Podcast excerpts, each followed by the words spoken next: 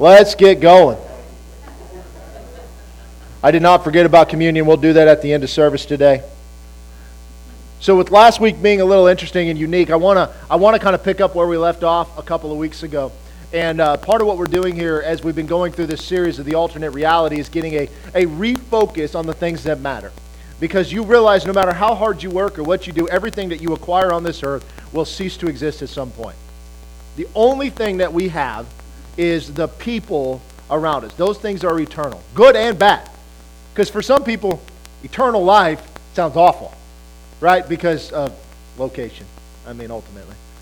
You know, and, that's the thing is what we talk about is is like all the effort we put into the things of this world. I mean, we're sitting back here talking Husker football a little bit ago because why wouldn't you? It's January.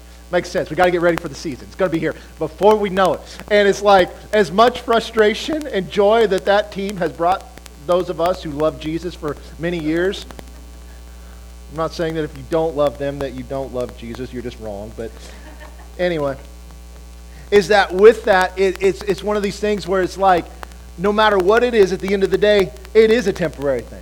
It is just something that, yes, it brings us joy, and that's nothing wrong with that. But at the end of the day, it doesn't matter.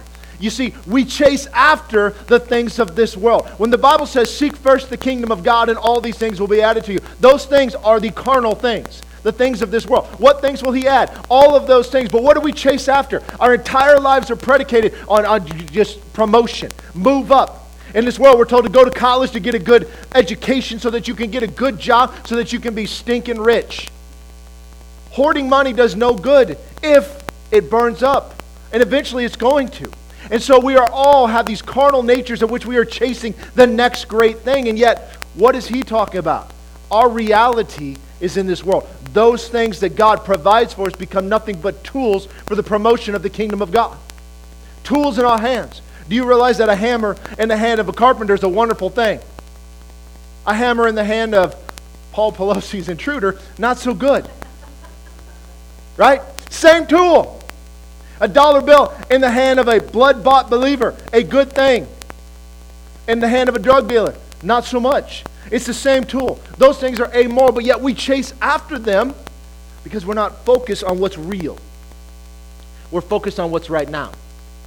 And so, with that, we begin to break this down and look at this from how should we be focused? Should we be kingdom focused?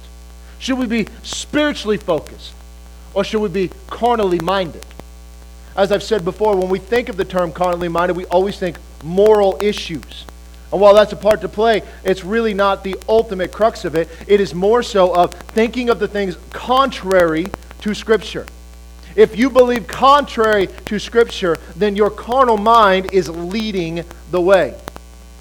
And so we will dig into that a little bit more today with where we're going because we're talking about the idea of salvation. And I want to start with the showing of these covenants. I know we've been talking about this for a little bit, but this is important, and you're going to see why today. Of all of these covenants, Every one of them are permanent in their structure, with the exception of one, and that is the Mosaic covenant. See, you and I, our, our entire lives, are taught about the new covenant, and then we were taught about the law.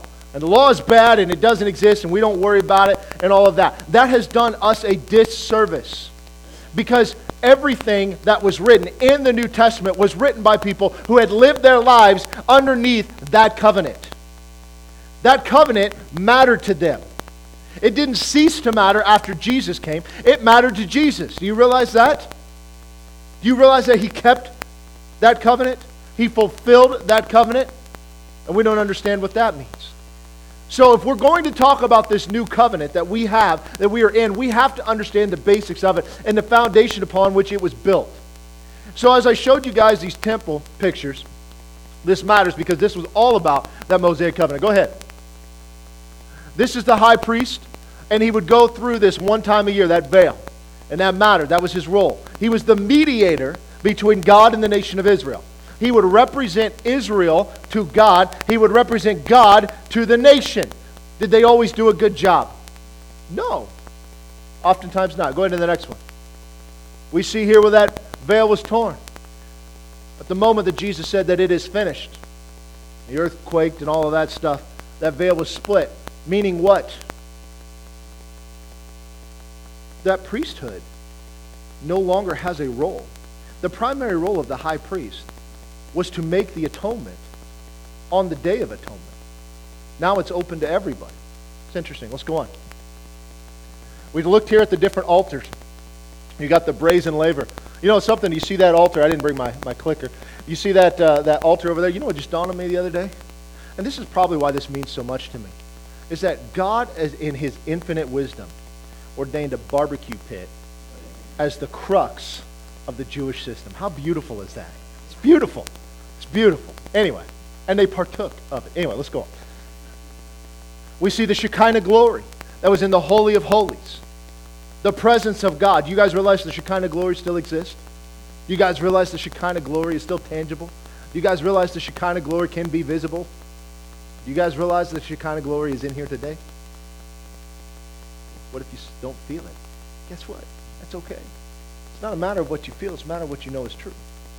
Shekinah glory now is in the temple made without hands. Go to the last one. Right there. Sitting on his throne. On the mercy seat. It's interesting they called it that. Because we hear all the time that the Old Testament was about rules and regulation and judgment. And the New Testament is about mercy, grace, and love. Truth is, they were all about mercy, grace, and love. You still see judgment coming. This here is where the presence of God resided. And now, where does he reside? He still resides in the temple. The temple not made with hands. You and I are the temple of the Holy Spirit. That Shekinah glory goes with us every day. Whether you feel it or not. Do you realize that there are days that you are in the presence of the Lord that you don't feel it? You realize that there are days that you're in the presence of the Lord where you feel it, where you sense it, where you're aware of his presence. Doesn't matter what you feel, matters what you know. As we get into these covenants, we go back to Jeremiah chapter 31 of the, the precept upon this new covenant.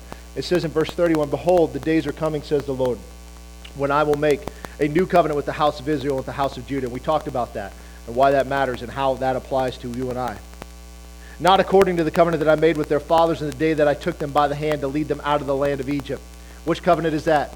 It's the Mosaic covenant. So whatever this new covenant is, is the antithesis of that one. Fair enough? It's not like that one. My covenant which they broke, though I was a husband to them, says the Lord. But this is the covenant that I will make with the house of Israel after those days, says the Lord. I will put my law in their minds and write it on their hearts. I will be their God, and they shall be my people. No more shall every man teach his neighbor, for every man and his brother, saying, Know the Lord, for they shall all know me. From the least of them to the greatest of them, says the Lord. For I will forgive their iniquity, and their sin I will remember no more. Do you realize that there is a confirmation of this in Romans 1, where it says that although they knew God, they worshiped the creation rather than the creator. Inside of every one of us, there's a, this yearning after the Creator, and yet we try to make God fit an image that we want. Every nation, every tribe, every, every group of people does the same thing. And there's only one way to know God, and that is through His Word, where He reveals Himself to you and I. So this is the new covenant. It's going to be different than the Mosaic covenant. This is the one that is permanent, everlasting, that has brought you and I into the fold. And then we saw in Ezekiel chapter 36 that we see the Spirit going to be within us. This was a new concept. And then we see in 37 where the dry bones come to life. And we see where he says, prophesy to the bones the breath of life. And he breathed in them and life entered them. And we see the same thing in John chapter 20 where Jesus breathed into his disciples and he said, receive the Holy Spirit. We see the fulfillment of all these things. And the reason this matters is because you and I being in this new covenant is something that we have oftentimes taken for granted. Not really knowing what it meant or understanding what it was or what it is because we just hear terms and we just assume we know what they mean and we just assume we know how we got to this conclusion. But they, being the Jewish people, when Messiah arrived, were expecting this ruling king riding in on a white horse ready to knock down them Romans and every other person that came against them, to now allow them to worship God in the way that He had set up and not be under the thumb of any nation ever again. And then Jesus showed up, born of a carpenter from Nazareth. They didn't like Nazareth. A humble man. And then they killed him. They weren't prepared for any of that. They weren't prepared for the outcome. Look at Colossians chapter 1, verse 24. It says, I now rejoice in my sufferings for you and fill up my flesh what is lacking in the afflictions of Christ for the sake of his body, which is the church of which I became a minister according to the stewardship from which God was given to me for you to fulfill the word of God. Now look, this is Paul talking to. What did he say? According to the stewardship from God. What does that mean? That means God has given him something that he is a steward of. It's not his, it's God's, but I am in control of it. I am responsible for it. And then he explains what it is the mystery which has been hidden from ages and from generations, but now has been revealed to his saints. To them, God willed to make known what are the riches of the glory of this mystery among the Gentiles, which is Christ in you, the hope of glory. They weren't prepared for that. It was a mystery. Paul had a job to do. Do you realize Paul had a choice? He could have said no. He could have said no. I don't know why you would, but he could have. Look at his life as a result of saying yes. Do you think Paul wanted to get beaten? You ever think he turned around to those guys like, okay, that was nice, but why don't you really put something into it this time? You think he walked in and said, hey, today I'd love to be stoned? Like not the Colorado way, but but like the death way. You think he's like, hey, let's get shipwrecked. Let's be hungry. He goes on and on and on. Why did he continue to do this? Because he signed up to be a steward of God's message at any cost. At any cost. It didn't matter what it was going to cost him.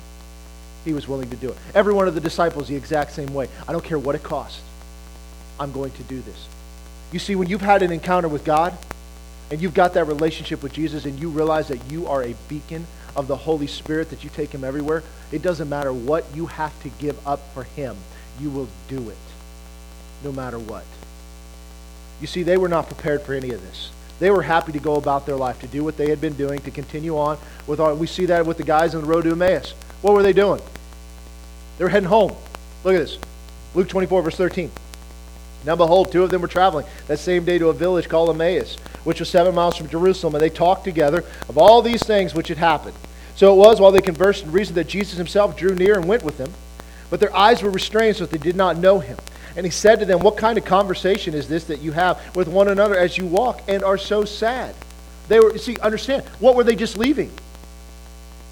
Passover, a joyous occasion a celebration of God bringing their people out of bondage supernaturally through the Red Sea, destroying the armies of Pharaoh, taking care of them in the wilderness, and bringing them in the land that they promised. This is a joyous celebration. This is not a sorrowful one. And Jesus asked them, Well, what are y'all talking about? Why are y'all so sad? Just so you know, he knew the answer. Then one whose name was Cleopas answered and said to him, Are you the only stranger in Jerusalem? And have, not, have you not known the things which have happened these days? And he said, What things? And they said, Concerning these things of Jesus of Nazareth, who was a prophet. He was mighty indeed in word before God and all the people, and how the chief priests and our rulers delivered him to be condemned to death and crucified him. But we were hoping that it was he who was going to redeem Israel. Indeed, besides all this, today is the third day since these things happened. And yes, certain women of our company who arrived at the tomb early astonished us. When they did not find his body, they came saying that they had also seen a vision of angels who said he was alive.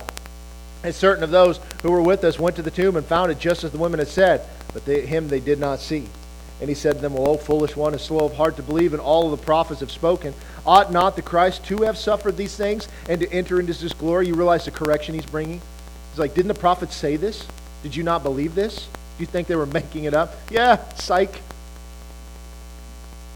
And beginning at Moses and all the prophets, he expounded to them in all the scriptures the things concerning himself. He opened up the scriptures to all those things. Then they drew near the village where they were going, and he indicated that he would have gone further, but they constrained him, saying, Abide with us, for it is toward evening, and the day is far spent. And so he went in to stay with them. And it came to pass, as he sat at the table with them, that he took bread, blessed, and broke it, and gave it to them, and their eyes were open, and they knew him. And he vanished from their sight, and they said, Did not our heart burn within us while he talked with us on the road and while he opened the scriptures to us? Their heart burned. See, they were waiting on Messiah to establish the kingdom. And even though that the rulers took them and killed him, he did say he was going to come back. And he did a lot of really spectacular things things that we had never seen before, things that no other man seemed to be able to do. And so when he said three days, we kind of sort of believed it, and we kind of thought it might happen. But it's third day, yeah, the body's gone, but nobody's seen him, so we kind of just went home, and uh, yeah, we're just hanging out. I guess it didn't work out. It's a bummer. Maybe the next guy will get it done. They were waiting on him to redeem Israel, not to set them free spiritually. You see, what we look at this here is we've got to ask these questions. This new covenant brings in this idea of salvation, brings in the idea of being born again. These are all new terms in the way that we use them. Salvation was not a new thing. It was something that was talked about in the Old Testament. But we never stop and ask the questions like, how am I saved? Why am I saved? what am I saved from? And what does it mean to be born again?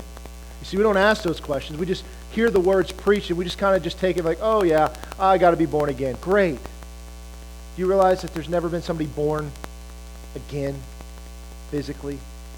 Because you can only do that once. And we talk about being saved, but we don't know what we're saved from.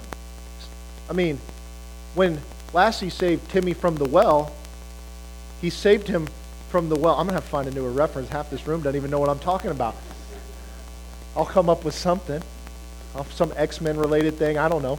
But what are we saved from? Ultimate. Well, the simple answer is this we're saved from death. And so let's go in the beginning and look at this. Where death comes in, why death matters, how it comes into play. In Genesis chapter 2, verse 16, it says, Oh, the Lord God commanded the man, saying, Of every tree of the garden you may freely eat, but of the tree of the knowledge of good and evil you shall not eat, or in the day that you eat it, you shall surely die. Now, I don't want to spend a ton of time here, because as you know, did they die? No. So we got a problem. Because when we read that, we're like, well, they said they would die, but then they didn't die for like 900 years. Beat the odds. So, what does that mean? Well, in the original language, it says, dying, you shall die. That's how it's read. And so, spiritually, now, that death has what separated them from God. And so, that spirit being dead did what? Remove the life from the mortal body. That body began the decaying process in that moment. That means that they were not born to die, they were born to thrive, to live eternally with God in the garden, expand the garden. It was God's place. His family was going to be there. All the created beings, from the least to the greatest, were right there. And in that moment, when they partook they spiritually died, which started the clock for physical death. That spirit that quickens and makes alive our mortal body. You see, when we talk about born again, that's what we talk about. You have to understand something here. Is that it was then that you think about this from sickness standpoint, okay? If you get a cold, do you worry about it? Are you concerned? No. Why? Your body has an ability to naturally fight that off. There are things you can do to speed it up, perhaps, but overall, for the most part, if you are a normal, healthy human being, your body was designed to fight off that cold. But do you realize that sickness brings death?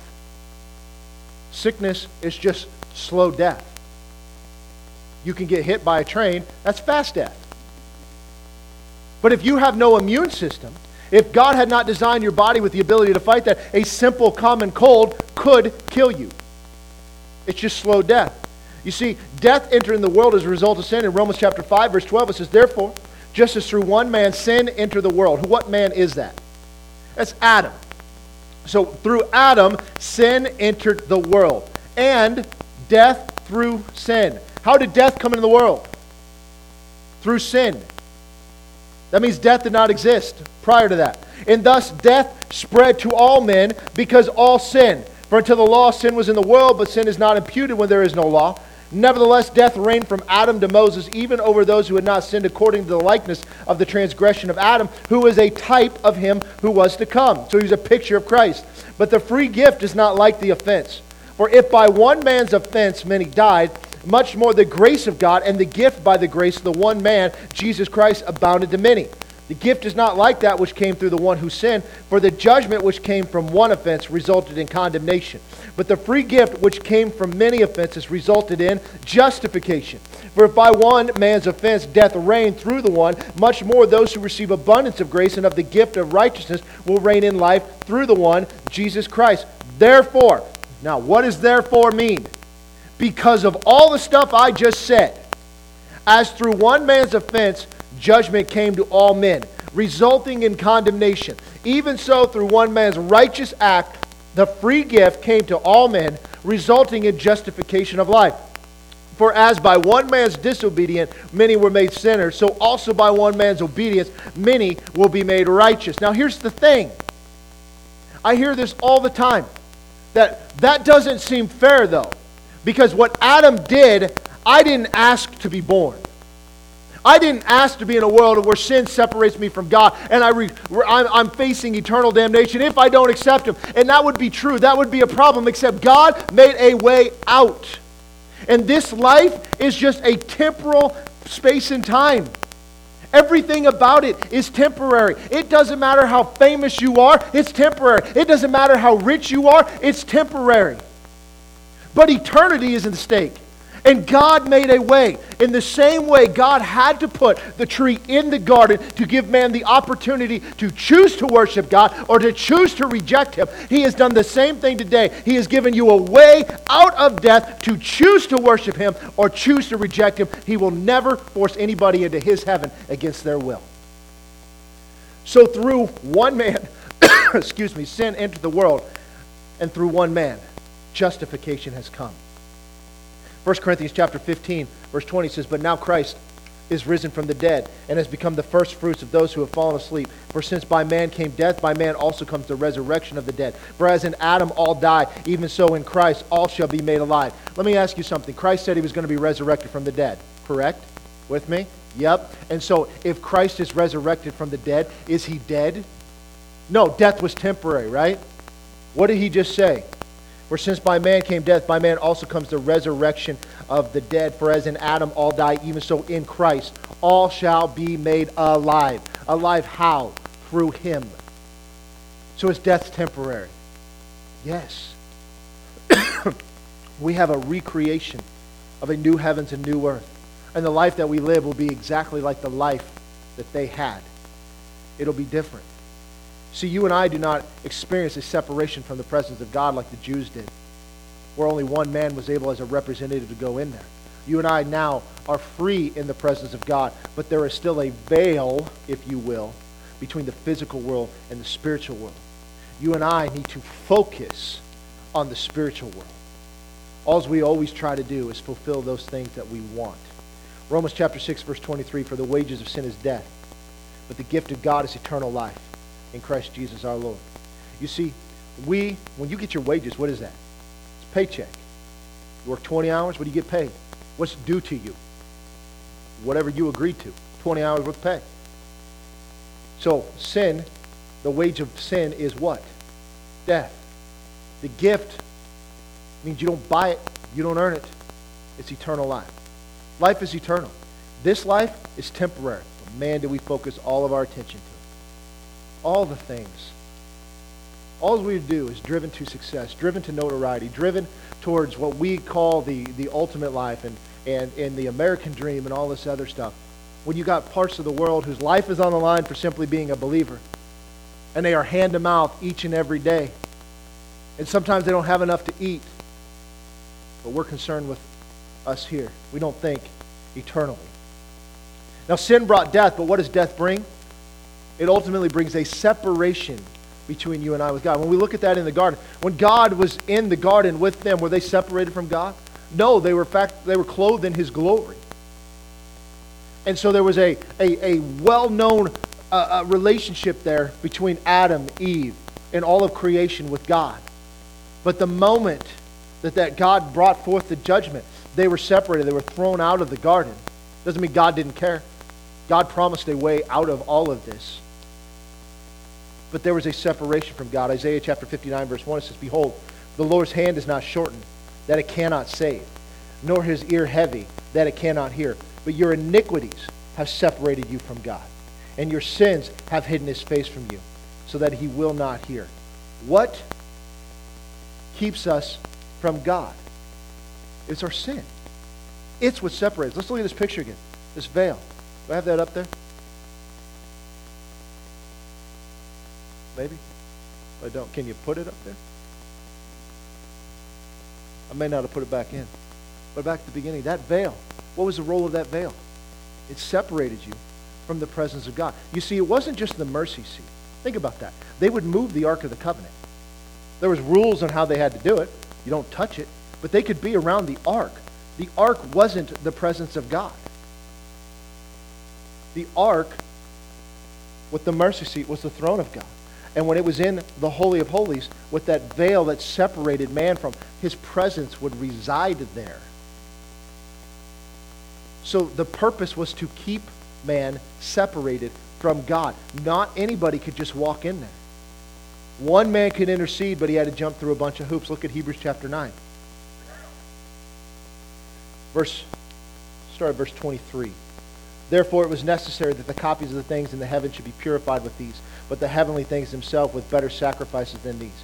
For Christ was not entered into the holy places made with hands, which are copies of the true, but in heaven itself, now to appear in the presence of God for us. Not that he should offer himself often, as the high priest enters the most holy place every year with the blood of another he then would have to had suffered often since the foundation of the world. But now, once at the end of the ages, he has appeared to be put away sin by the sacrifice of himself. And as it is appointed for men to die once, but after this the judgment, so Christ was offered once to bear the sins of many. To those who eagerly wait for him, he will appear a second time, apart from sin, for salvation. So that veil separated. Christ goes in there. Now, what separates man from God? The answer is Christ's flesh. It is the veil. How do we enter in? Through his flesh. You see, it's the same thing. It was all types and shadows and pictures, and it was all things that were coming. But his flesh is what we go through now. It was through his dying. We receive him. Okay, that's great. So we know that we're set free from death. But what am I saved from? Is it just simply death? Because you know, if death is all there is and then it's over, that's not a big deal. Because you won't know any different. It's kind of like when you're talking about planning, you know, like your funeral and all that stuff. Ultimately, do you realize that you will not care how it ultimately turns out? How many people show up? What color the coffin is? Did they send enough flowers? Was the food good? You're not going to care. You know why? You're dead. You don't care. Told my wife, whatever's cheapest. That's what you do. She does anything else, I'll haunt her forever. I may do that anyway. I also told her, just so you know, because we were talking about cremation this morning and asking, is that wrong? And just so you know, it's not wrong. There's nothing in the Bible that talks about that. But I did tell her, it's like, listen, when I, if I go first, have me cremated and throw my ashes in your new husband's face. That's all I ask. Okay? All I ask. But what am I saved from? Well, look at Romans 1. I referenced it earlier, but look what it says. For the wrath of God is revealed from heaven against all ungodliness and unrighteousness of men who suppress the truth and unrighteousness, because what may be known of God is manifest in them, for God has shown it to them. What are we saved from? The wrath for sin, the judgment for sin. Christ became a substitution for all who will believe. Not all, all who will believe. Do you realize that some people choose not to believe? Some people choose to reject. Some people don't like these verses because that's not very loving. Do you guys realize that in Acts chapter 5 we see an immediate judgment when Ananias and Sapphira sold their land, their land, and took their money, their money, and then chose to lie to the Holy Spirit that they gave it all? It was their money. You know what they could have said? I'll give you 10%. I'm not going to give it all. They'd have been just fine we see immediate judgment as God strikes them dead. Judgment's real and it's coming. But how do we avoid that? Through what we call salvation. Because that wrath has been justified. Look at Romans chapter 2, verse 1. Therefore, you are inexcusable, O man, whoever you are who judge, for in whatever you judge another, you condemn yourself. For you who judge practice the same things. But we know that the judgment of God is according to truth against those who practice such things. And do you think this, O man? You who judge those practicing such things and doing the same, that you will escape the judgment of God? Or do you despise the riches of his goodness, forbearance, and long suffering, not knowing that the goodness of God leads to repentance? But in accordance with your hardness and your impenitent heart, you are treasuring up for yourself wrath in the day of wrath and revelation of the righteous judgment of God, who will render to each one according to his deeds. Eternal life to those who by patient continuance in doing good seek for glory, honor, and immortality. But to those who are self seeking and do not obey the truth, but obey unrighteousness, indignation and wrath, tribulation and anguish on every soul of man who does evil, of the Jew first and also of the Greek. But glory, honor, and peace to everyone who works what is good, to the Jew first and also to the Greek. More uh, for there is no partiality with God. That sounds pretty heavy. Is there a wrath of God that is going to be poured out? Yes. Against what? All unrighteousness. Who determines what is righteous and what is unrighteous? God does. We don't get a vote. He didn't ask our opinion. When we hear these words judgment, oftentimes we don't even know what they mean because of our culture today, but we make judgments every day. God's judgment is always righteous. Our judgment should also be righteous and not bound in hypocrisy. It's not in us versus them. We should be so bound up inside, seeing these lost people blinded by the enemy, where we sow the word and the enemy comes and takes that from their heart, lest they should believe and be saved. We should be so bound up with it that it consumes our heart, our lives. That we're just drawn to prayer. God, open doors. Please give me opportunity that we're willing to walk through. But ultimately, when we talk about this, and we're talking about this salvation, we're really talking about one thing it's a, a divide between two covenants the Mosaic covenant versus the new covenant. This is what it comes down to. Because this is what the new covenant is predicated on. How do we know that? Because he said that we are in a better covenant based on better promises. He says it's not like the covenant when I took them by the hand and led them out of Egypt. So he clearly defines what this new covenant is an antithesis to. It is not like that one. And so, if that is true, then as we read it, we've got to keep that in the forethought of our mind. Saying, okay, everything that they are comparing the new covenant to is against the Mosaic covenant. And there is something that we have to address here because it is misunderstood. How is one saved? Belief in Him. Very simple. We'll, we'll address that more in a minute. But we've got this concept of grace versus works. The New Testament is riddled with passages that talks about God's grace versus man's works. And we have taken that to mean we can't do anything to earn our salvation. That is true. So it doesn't matter how much money you give. Does that make you right with God? Nope. Doesn't matter if you volunteer at a homeless shelter. Does that make you right with God? Nope. Doesn't matter if you make it to church every Sunday.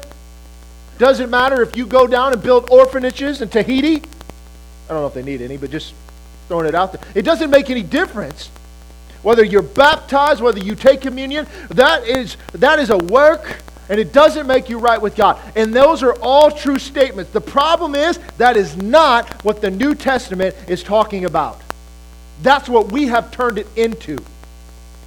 When it talks about grace versus works, the works that it is relating to are the works of the Mosaic covenant, the keeping of the 613 laws and commandments. It is about being make, making sure that you are physically cleansed, that you are not partaking of, of things that they tell you not to. You can't touch a dead body. All of these different things. Those are the works. Those were the works of a righteousness. What happened when an Israelite kept those things, did all of those works. They were blessed. What happens when they didn't? They were cursed. It was pretty simple. Does that sound like a works based system to you? Absolutely, because it was predicated upon what they did. Now let's look at this a little bit. Romans chapter 11. If you know and you've read through this, you should understand this. Romans chapter 9, verse chapter 10, and verse chapter 11 are talking about uh, Israel's past in chapter 9, Israel's present in chapter 10, and Israel's future in chapter 11. And there is some debate about that, but they're just wrong, just so you know. I don't say that oftentimes. They're dead wrong here. This is very plain, very plain. But in Romans chapter 11, verse 1, it says, I say then, has God cast away his people? Who's his people? The nation of Israel. Certainly not. For I also am an Israelite. So now he tells us who it is, right? Is this confusing? Tell that to the theologians out there.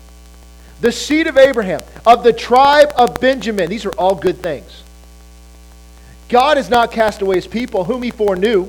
Or do you not know what the scripture says of Elijah? How he pleads with God against Israel, saying, Lord, they have killed your prophets and torn down your altars, and I alone am left, and they seek my life. But what does the divine response say to him? I have reserved for myself 7,000 men who have not bowed the knee to Baal. Even so, then, at this present time, there is a remnant according to the election of grace. And if by grace, then it is no longer of works. Otherwise, grace is no longer grace. But if it is wor- of works, it is no longer grace. Otherwise, work is no longer work. I know. Paul needs to take an English lesson. I get it. But what is he talking about? Has God rejected his people? No. And he uses the example of Elijah. And what did Elijah say? What did he want? Wipe them out, let's start over. They've all bowed their knee. What were they supposed not to do underneath that covenant? You do not bow your knee to any other God. You shall have no gods before me. Sound familiar? Some of you guys grew up with a placard on your wall that had that listed on there. Maybe you went to a school that had it, heaven forbid. What did God say? I have reserved for myself 7,000 men who have not bowed their knee to Baal. Meaning what? They kept the covenant. You guys see that? So, even so, at this present time, there is a remnant according to the election of grace. Those who have set themselves apart have not bowed their knee to another God. I have kept them. There is a remnant in Israel. If by grace, then it is no longer of works. What works? The keeping of that covenant. Otherwise, grace is no longer grace. But if it is of works, in other words, they could earn it through keeping that covenant then it is no longer grace. Does that sound like the new covenant? No, but do you now see how it is the new covenant versus the Mosaic covenant? I want to make sure you get that. Because when it talks about works, these are Israelite men writing this. That is what it's talking about every single time. It is a reference to those obedience, keeping obedience to that covenant. Look at Acts chapter 15, because now we see this come into play. As you know, this is called the Acts of the Apostles and we're watching them even kind of learn some stuff. We read about in Acts chapter 10 where that vision that Peter had. He says, Rise, Peter, kill and eat. He's like, oh, no, no, no, no, no. I have never eaten anything unclean. And God said, What I have called clean, don't call unclean. And a reference to the Gentile people. And the Holy Spirit tells him to go. And as he's standing there, not knowing why he's there, and they just said, Tell us the ways of God, he begins to preach, and the Holy Spirit falls upon them, just as it had them. And he's shocked and the men who were with him were shocked. Why were they shocked? They weren't ready for that. They thought it was just for them. This is for all men. But in Acts chapter 15, we see this debate about these people that are getting saved, these Gentiles that are getting saved. Verse 1. And certain men came down from Judea and taught the brethren. Now, who are the brethren? It's a reference to those who are believers. Unless you are circumcised according to the custom of Moses, you cannot be saved. Now, this is a statement made by them. Okay? Why did they say that? Well, if you were going to be obedient to the Mosaic covenant, what did you have to do? You had to be circumcised. And that made you in right standing with God temporarily. Therefore, when Paul and Barnabas had no small dissension and dispute with them. Now, just so you know, that sounds flowery. That means they had a pretty heated argument. As you know, if you have two Jewish men in the room, you have three different opinions, and they will fight to the death to make sure they are right. So Paul and Barnabas had no small uh, dissension, dispute with them, and they determined that Paul and Barnabas and certain others of them should go to Jerusalem to the apostles and elders about this question. So they're sending them up there. Let's talk this through. So, being sent on their way by their church, they passed through Phoenicia and Samaria, describing the conversion of the Gentiles. And they caused great joy to all the brethren.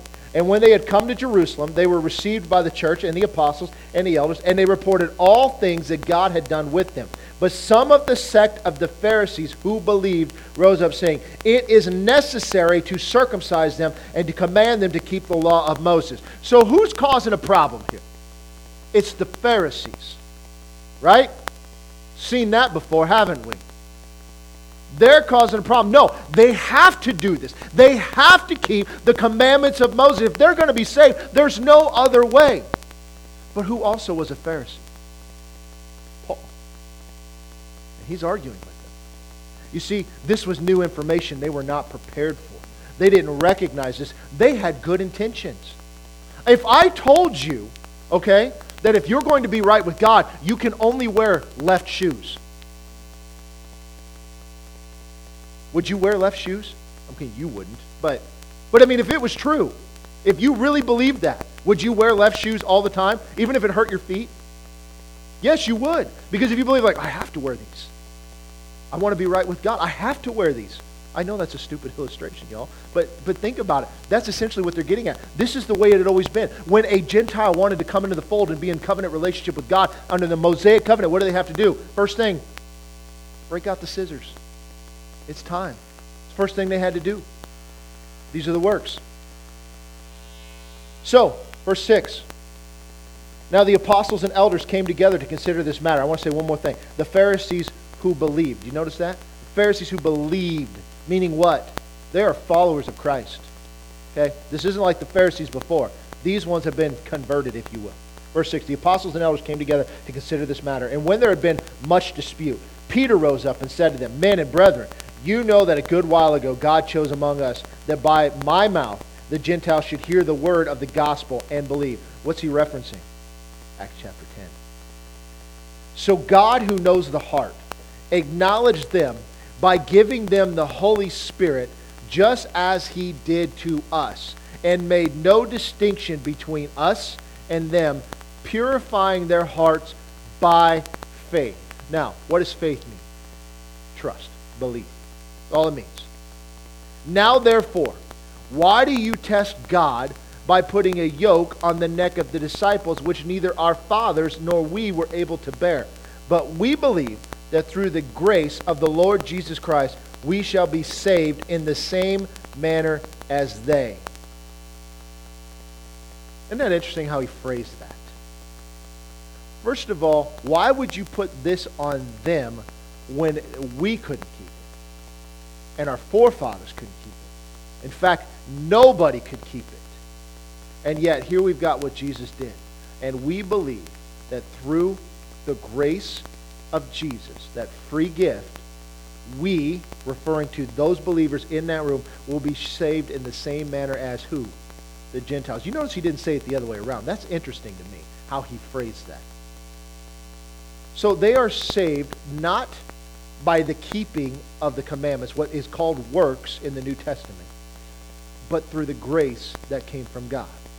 There is a major distinction between the dispensation of the law and the dispensation of grace. There is nothing a man could do in keeping those commandments that ultimately justified them in the eyes of God. That is why sacrifice had to be made every year for that nation. Until when? The high priest, after the order of Melchizedek, stepped in, spotless, blameless, clean in every way. He was examined and found no fault in him laid out his life as that lamb, rose again, and then he cleaned the not made with hands altar. See, it never has to be done again. They were always conscious of sin because they always had to sacrifice. But Christ has sacrificed and he has sat down. Romans chapter 3, verse 20. It says, Therefore, by the deeds of the law, no flesh will be justified in his sight, for by the law is the knowledge of sin. So, what part of the law can you keep that justifies you? The answer is none of it. Doesn't mean you openly break it. You just, it can't make you right with God. Look what Jesus said in John chapter 8.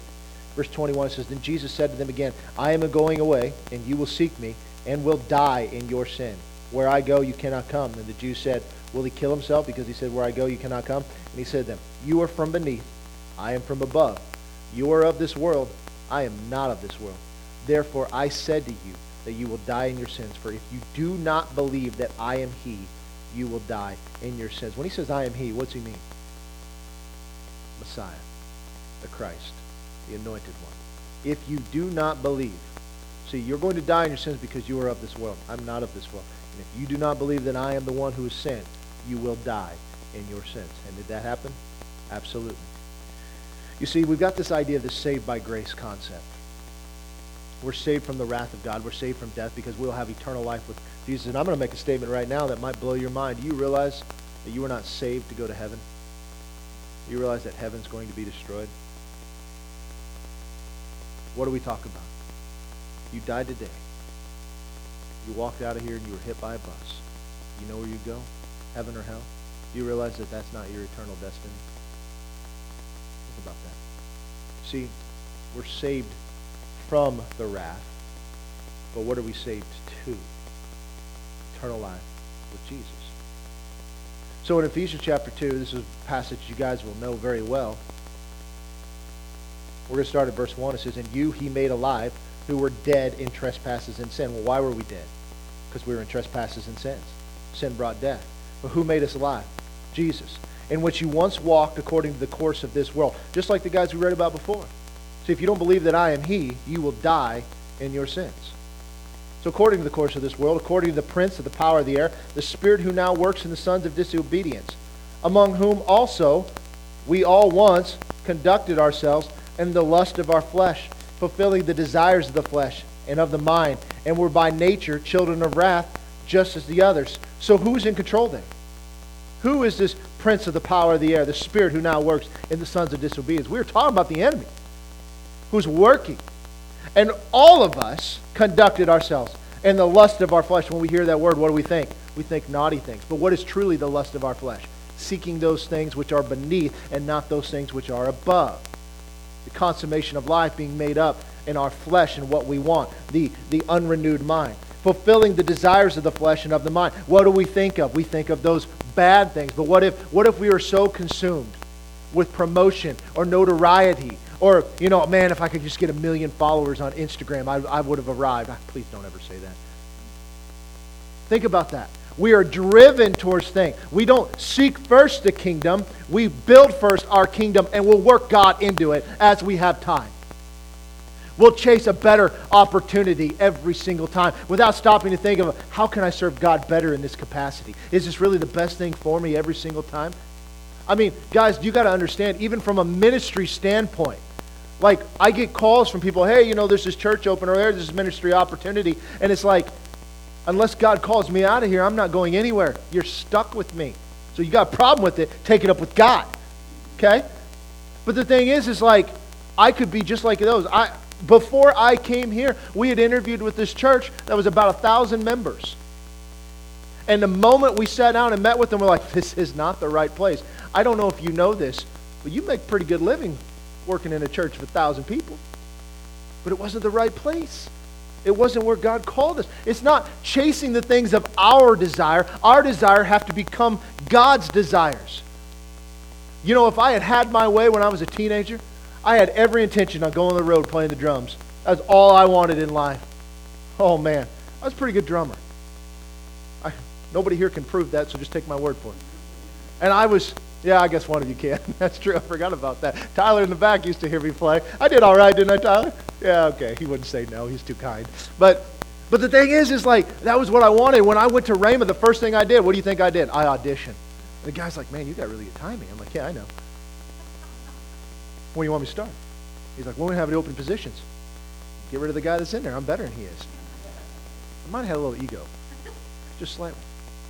And then I went in there and I auditioned with this other part of the school, and uh, they had had eight drummers in there auditioning, and they had gone through a full set with each drummer, and I was the last one, which gives you a little bit of advantage. But they got up in that opening song, and they had this intro, and I hit this lick on the drums, and it was sweet, y'all. It was sweet. And the guitar player, the bass player, the lead singer all just looked at me like this, like, yeah, that's right. I've arrived. I'm here. All I wanted so badly was to just play the drums and play music. It was this desire of my heart. It consumed my life. I even had a drum set in our little two bedroom apartment. Um, I put heads on there that you couldn't hear me play. You could hear me play. Even when we moved away from there, I had the drum set up on the back porch, and I was out there playing on a Saturday morning, real early, because Amy was working, and I was back there, and I'm just going to town. And then I hear this knock on the back door, 7 o'clock in the morning. And I'm like, oh, man, I just woke somebody's kid up. No, it was a pastor from one of the churches. Like, can we hire you to come play at our church? I'm like, uh, no, you can't. I was in my boxer shorts, by the way, too. So that's the best way to rehearse. But the thing is, is like, that was the desire of my heart. Because what was I chasing? My glory. My entire life, I had people tell me, like, man, you're good. You're really good. You could really do something with this. So I tried. And somewhere in there, God changed my heart. Thank God he did. Thank God he did. You see, we're not saved for ourselves, fulfilling the desires of our flesh. It doesn't have to be immoral things. It's about his kingdom.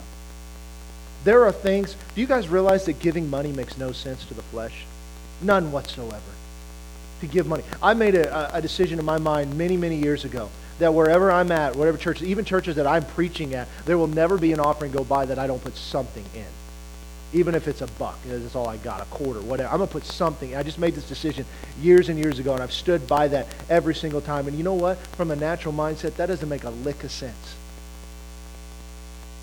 But from a kingdom mindset, it does. Because God honors stewardship. You guys see what I'm saying? It's not lust like, oh my goodness, they're into porn. That's bad too. It's all these other things. You see, he made us alive who were dead in these trespasses, and the enemy has taken the world and said, live the American dream. Chase that promotion. Go get you, go get yours. Go get rich. Why do you think the Powerball's so big?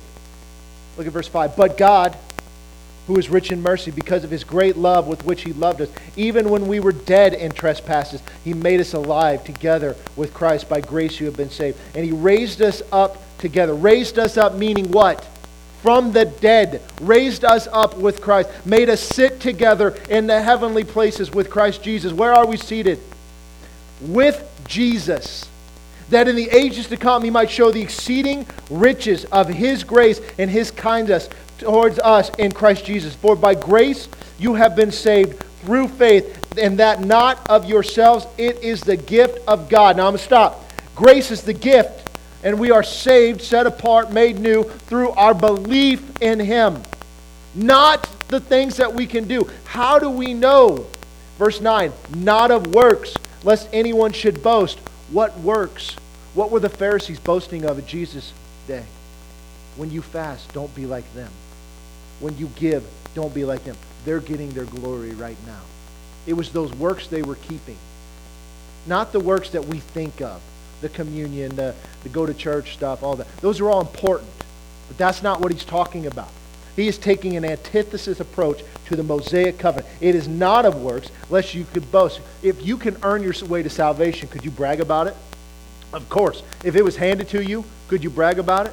No. When I was back in the insurance business, we had this agent, and they toted him up to be this great, like, agent. He, he was writing all these policies and all these accounts. They even did a video on him and all this stuff. You know what we found out?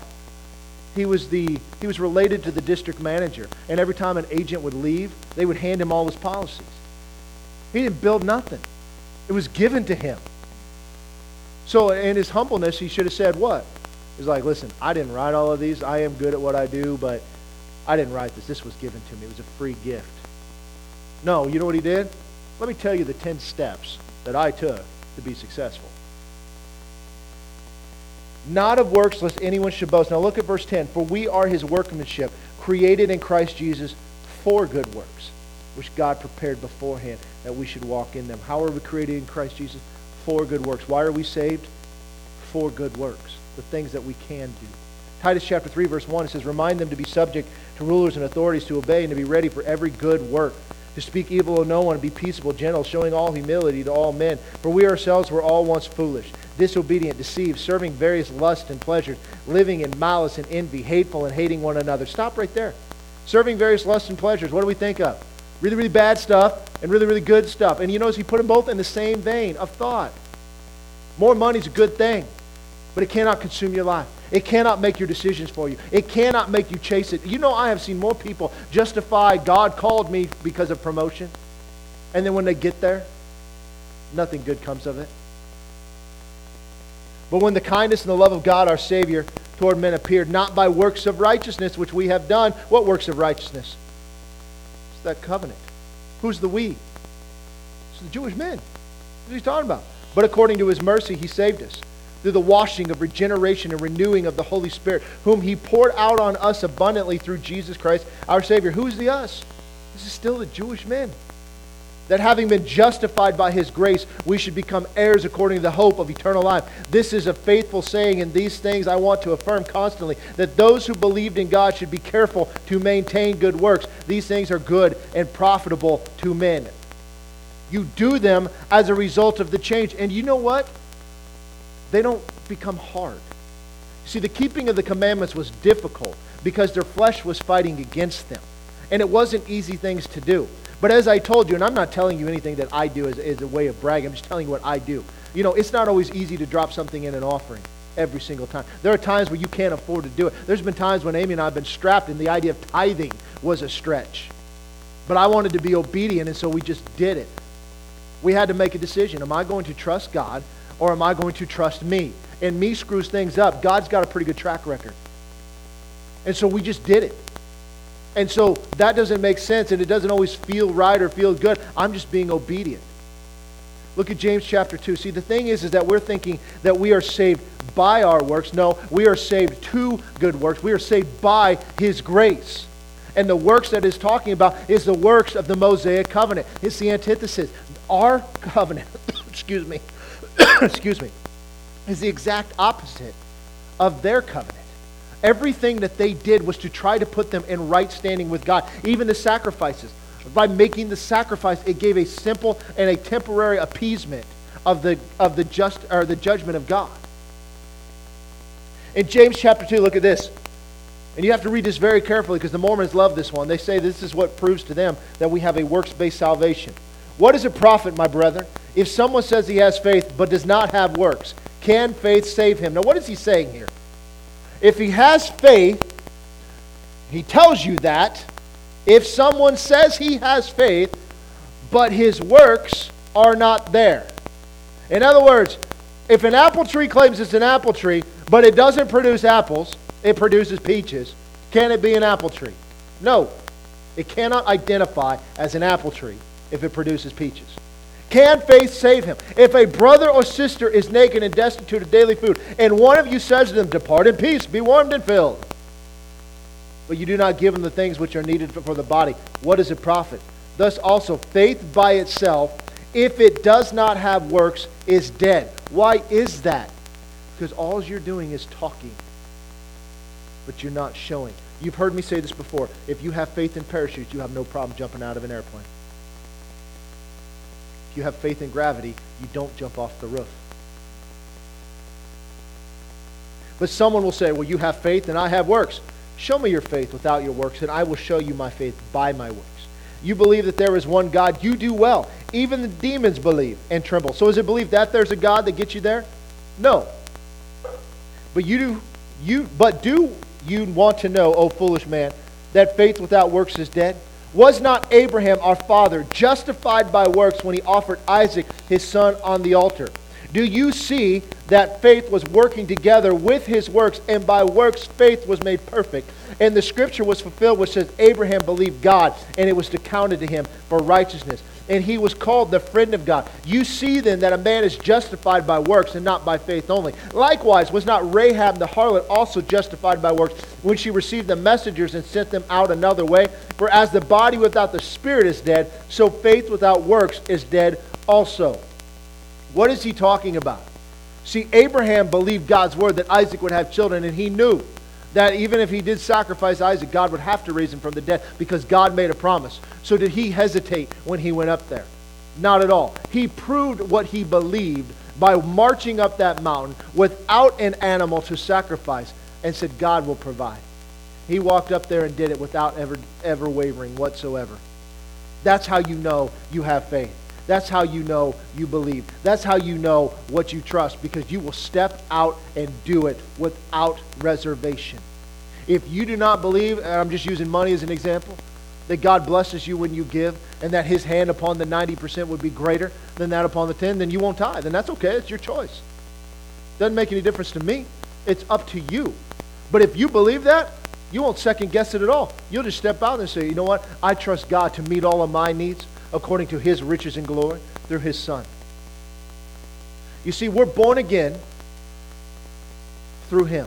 We are saved through him. Born again and salvation are the exact same thing. Look at this in John chapter 3. I'm almost done.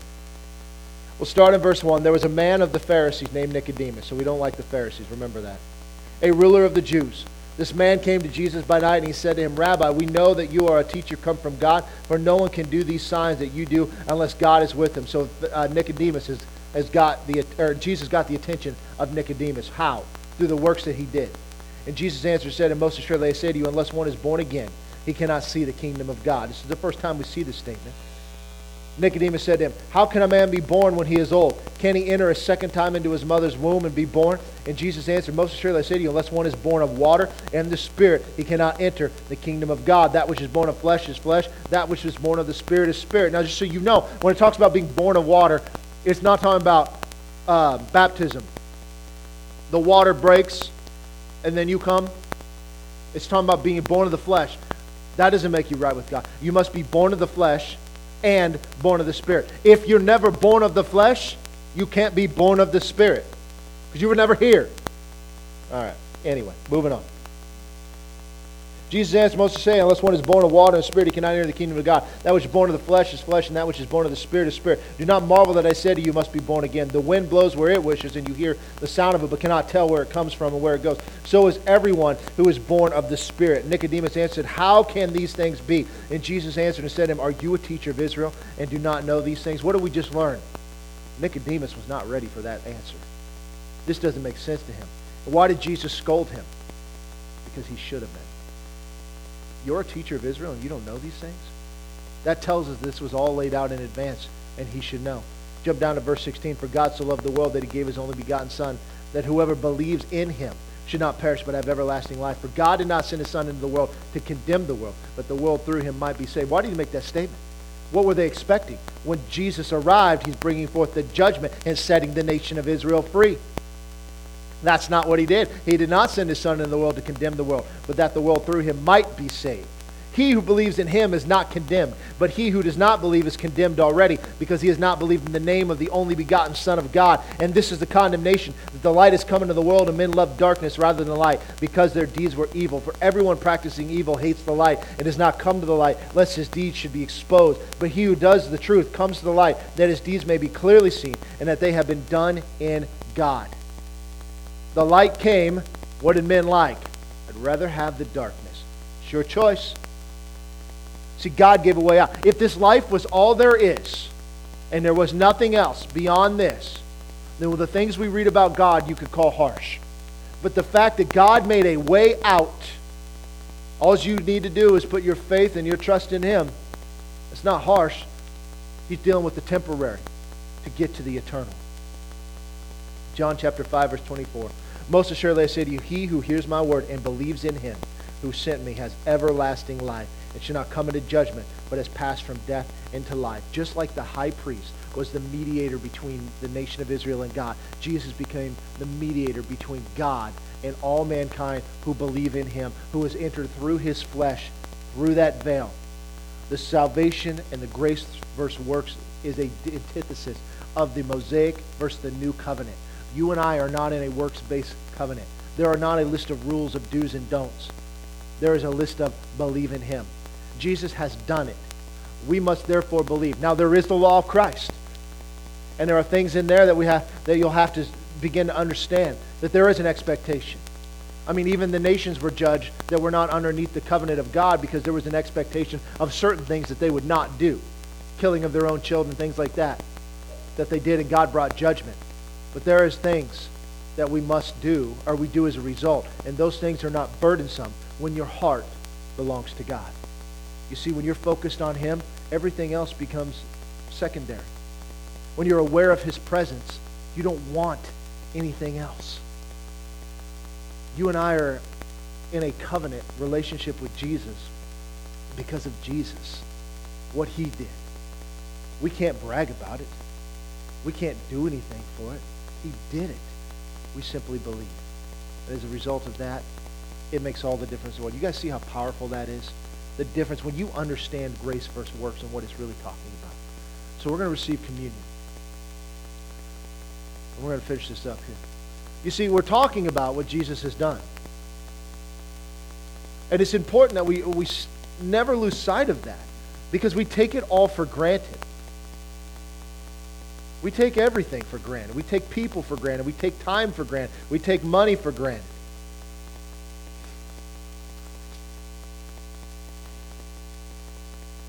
In 1 Corinthians chapter 11, verse 23, it says, For I received from the Lord that which I also delivered to you The Lord Jesus, on the same night in which he was betrayed, he took bread, and when he had t- given thanks, he broke it and said, Take, eat. This is my body, which is broken for you. Do this in remembrance of me. In the same manner, he also took the cup after supper, saying, This is the cup of the covenant in my blood. This do as often as you drink it in remembrance of me. For as often as you eat this bread and you drink this cup, you proclaim the Lord's death till he comes. Who did he do this for? Who did the high priest do it for? For the nation. Who did Jesus do this for? You know, this is my body broken for you. This is my blood shed for you. You see, we need to stop taking this stuff for granted and get serious about it. When we become a people are more focused on the spiritual and recognizing who we are in Him, that's when the world starts getting turned upside down. It's important that we do natural things like boating and all this other kind of stuff. But we should be far more passionate about the things of God than we are anything on this earth. And yet, all we drive to are the things of this world.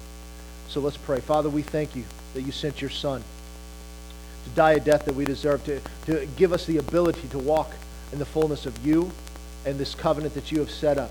And Lord, I thank you that this is based off of what you did and not what we can do.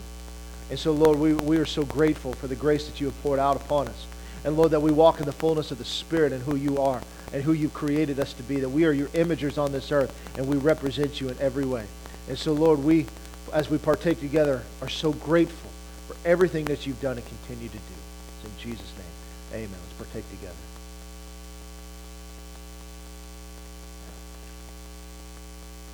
Lord, we just we give you glory. We thank you for your word, that it is true. And we will be diligent stewards of it, of the message that you've given us, Lord. And we'll be stewards with our time, steward with our resources, Lord. And that everything that we do is to bring glory to you. That we never lose sight of what we've been created. And that we are on this earth to serve you in every aspect of it. And not our own heart and not our own desires, but to serve you, Lord. And so we thank you for all that you've done and continue to do. It's in Jesus' name. Amen. Well, guys, we're going to take about a 10 minute break, and then if you guys don't mind sticking around, we'll go through everything. It won't be too long. We'd appreciate it.